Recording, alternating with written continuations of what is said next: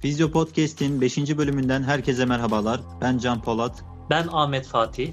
Bugün özel eğitimde çalışmak üzerine konuşacağız. Bize özel eğitimde fizyoterapist olarak çalışmakla alakalı biraz bilgi verebilir misin? Tabii ki Can Polat. Günde 8 ders olmak üzere haftada 5 gün çalışıyoruz. Hasta sirkülasyonu pek yok. Hasta sirkülasyonunun mesleki tecrübeye çok büyük bir katkısının olacağını inanıyorum. Bu olmayınca meslekteki diğer bilgiler de zayıflıyor tabii ki. Kesinlikle yabancı dil bilen arkadaşlar çok güzel İngilizce kitaplar mevcut. Onlardan boş zamanlarında takip etmelerini tavsiye ediyorum. İngilizce artık bir dünya dili. Yapılan çalışmalara bakıp bilgilerini güncellemek isteyen meslektaşlarımız ve öğrenciler makale okuyarak hem İngilizcelerini geliştirebilirler hem de güncel tedavi prensiplerini ve yaklaşımlarını takip edebilirler. Hemiplejic serebral palside ilk bölümümüzde değindiğimiz CIMT tekniği, kısıtlayıcı zorunlu hareket terapisinin kanıt değeri birçok tekniğe göre üstte. Ancak okullarda ne kadar öğretiliyor orasını bilemiyorum hem kendimiz için hem de aldığımız hastalar ve çocuklar için bu çalışmaları takip edip bilgilerimizi güncellememiz gerekiyor.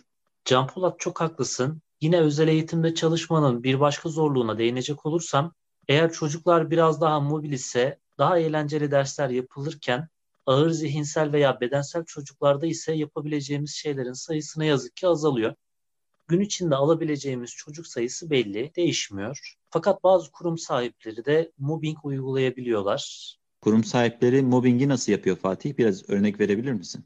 Yani şahsen ben daha yaşamadım fakat meslektaşlarımdan duyduğum kadarıyla kurum sahipleri ne yazık ki fizyoterapistleri fizyoterapist olarak değil yanında çalışan işçi olarak görebiliyorlar. Ve ne yazık ki ücretlerini verdiği için onlara koşulsuz bir biçimde itaat etmemizi isteyebiliyorlar. Veya kurum hakkında bazı fikirlerle karşılarına geldiğimiz zaman bizi hiçbir şekilde dinlemeyebiliyorlar. Hatta en kötüsü hor görüyorlar. Bazı kurum sahipleri özellikle fizyoterapistten çocuğu veya gelen kişiyi tedavi etmesinden ziyade ailesini mutlu etmek, memnun etmek, bununla birlikte tatmin etmelerini istiyor. Aile herhangi bir sebepten kurumdan memnun olmayıp ayrıldığı zaman ise bunun faturası ilk etapta fizyoterapiste veya kurumda çalışan kişilere kesilebiliyor. Bu en kötü örneklerinden biri. Anladım Fatih. Peki bize biraz güzel yanlarından bahsedebilir misin özel eğitimde çalışmanın? Özel eğitimde çalışmanın en güzel yanlarından biri resmi tatillerin hepsinde tatil yapıyorsun gerçekten de. Bu yönü güzel. Dal merkezleri veya tıp merkezleri gibi değil. Hafta sonu çalışmıyorsun ve en önemlisi çocuk ile çalıştığın için eğer pozitif bir iletişim kurulduğu takdirde çok mutlu geçen zamanlar oluşuyor. Egzersiz oyuna çevirmeyi başarabildiğiniz zaman hem çocuk lezzet alıyor hem bizim moral ve motivasyonumuz da yükseliyor. Hatta benim serotonin kaynağım bu. Fakat burada şunu göz önünde bulundurmak gerekiyor. Özellikle yaşları küçük olanlar çok çabuk sıkılabiliyor. Bu yüzden elimizde alternatif egzersizler olmalı ve çocuk çok lezzet alsa bile 3 seans üst üste aynısını yapmamak lazım. Bu benim şahsi tecrübem. Örneğin çocukta quadriceps zayıflığı var. Egzersize başlarken ilk etapta izometrik kontraksiyon sağlamak için elimle direnç vererek hadi mücadeleye başlayalım diyorum basamak çıkmalar, tırmanmalar, squat egzersizi ve diğer egzersizlerden birkaçını seçerek bu egzersizleri hafta hafta değiştirerek uyguluyorum. Bu egzersizleri süre tutma, tekrar sayısı veya yarış yapma şeklinde oyuna çevirebiliyorum.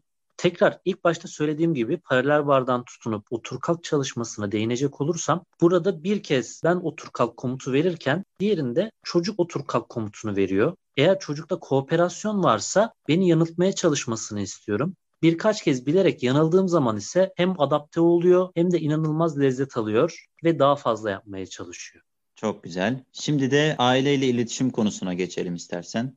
Çocuklarla veya aileleriyle iletişim kurarken fizyoterapistler nelere dikkat etmeliler?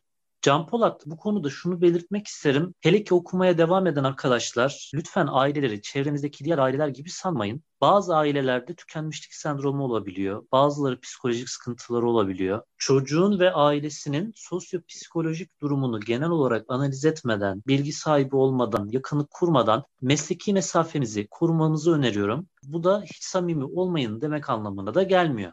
Benim şahsi seçtiğim yol ise çocuk ile ilk bir buçuk ay olabildiğince samimi olmaya çalışıyorum. Tabii ki mesleki mesafe çerçevesinde. Bu süreç zarfında aile hakkında bir miktar izlenim edinmiş olduğum için sonraki süreçte aile ile de belli bir samimiyet kurup sonrasında belirlediğim bu mesafeyi koruyorum. Peki özel eğitim sektörünün geleceği hakkında ne düşünüyorsun? Pandemi sürecinde birçok özel eğitim kapalı kaldı. Bazı öğrenciler gelmedi veya gelmiyor.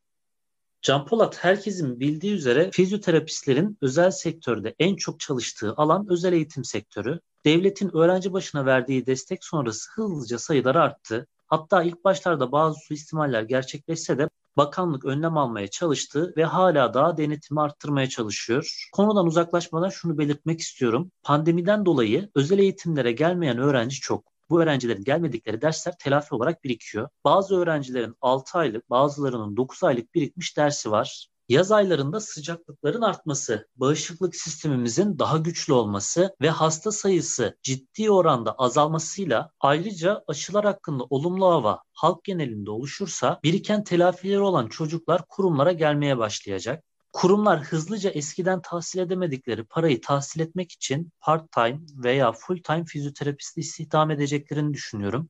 Nisan-Mayıs aylarında devlet alımları ile meslektaşlarımızın atamalarının olacağını tahmin ediyorum. Özellikle son yıllarda meslektaşlarımızı KYK, belediye, devlet hava yollarında memur olarak da görüyorum.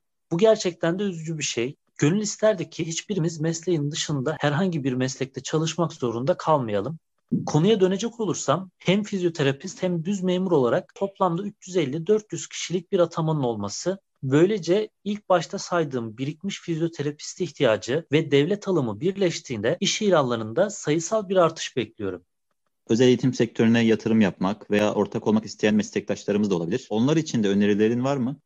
Açıkçası Can Polat, ben bir meslektaşımın kurum sahibi veya ortağı olduğunda çok mutlu oluyorum. Bu konuda rehabilitasyon.org sitesinde hissesi veya tamamı satılan kurumları görebiliyoruz. Fakat burada her şey süt liman değil ne yazık ki. Eğer küçük hissedar olacaksak diğer büyük hissedarın güvenilir olduğundan emin olmamız gerekiyor. Eğer büyük hissedar satacak ve siz büyük hissedar olacak iseniz burada da satan kişi tekrar kurum kurup eski aile veya öğrencileri kendine çekip çekmeyeceğinden emin olmamız gerekiyor. Benim en büyük tavsiyem ise size kurumun anahtarlarını teslim edip arkasına bakmadan giden kişilerden almayın. Siz kurum alırken kendi yerine sizin geçmeniz için yumuşak bir geçiş adına bir süreç zarfında size teslim etmesi daha etik ve uygun olacağını düşünüyorum açıkçası. Sıfırdan kurum açmayı düşünen birçok meslektaşım da var. Muhakkak arkadaş çevremizde konusu açılmıştır. Arkadaşlar şu anda kurum açmak eskisine göre daha maliydi. Bunu belirtmek isterim. Kurum açtığınız zaman muhakkak 6 ay çok az gelir olsa bile idare edebileceğiniz nakit gücü gerekli. En önemlisi size kayıt yapacak kişiyi bulan tarayıcılarıyla anlaşmanız gerekiyor. Asgari ücret zammı yapıldı Fatih ve senin de belirttiğin gibi eğer fizyoterapist istihdamı artarsa bunun maaşlara etkisi olur mu? Evet Can Polat, en çok istediğimiz şeylerden biri de maaşların düzeltilmesi, belli bir seviyeye çekilmesi. Sonuçta mesleki tatmin olgusu için de alınan ücretle bulunmakta. Ne yazık ki son yıllarda bu konuda yapılan araştırmalarda sonuçlar pek de iç açıcı değil. Normalde ücretlere etki etmesi gerekiyor ve bana göre etki edecek ama etki miktarı hem çalışan hem de iş arayan meslektaşlara bakıyor. Şunu kabullenmemiz gerekiyor ilk başta. İşveren hadi diyelim fizyoterapist dahi olsa kurumda çalışanlara piyasanın altında maaş teklif edebiliyor. Çünkü başvuran kişi sayısı çok. Tabii muhakkak hak ettiği değeri gören ve maaş alanlar da vardır. Söz meclisten dışarı. İçinizi karartmak da istemiyorum ama arkadaşlar eskiden çalışan fizyoterapistler yüksek ücret alıyordu ve iş arayan fizyoterapistler piyasayı belirliyordu. Artık tüm meslektaşlar arasında alınan ücrette asgari fiyat belirlenmesi gerekiyor şehir şehir asgari fiyat listesi hazırlanması en büyük temennim. Yani toparlamak gerekirse Can Polat, eskisine göre daha çok meslektaşımızın ortak hareketiyle belirlenebilecek bir şey bu. Bir konsensus oluşturmamız gerektiğine inanıyorum. Tecrübelerini aktardığın için ve önerilerin için çok teşekkür ederiz Fatih. Beşinci bölümün sonuna geldik. Eklemek istediğin bir şey var mı? Rica ederim Can Polat. Benim için zevkli. Evet sayın dinleyiciler, bir sonraki bölümde görüşünceye dek hoşçakalın.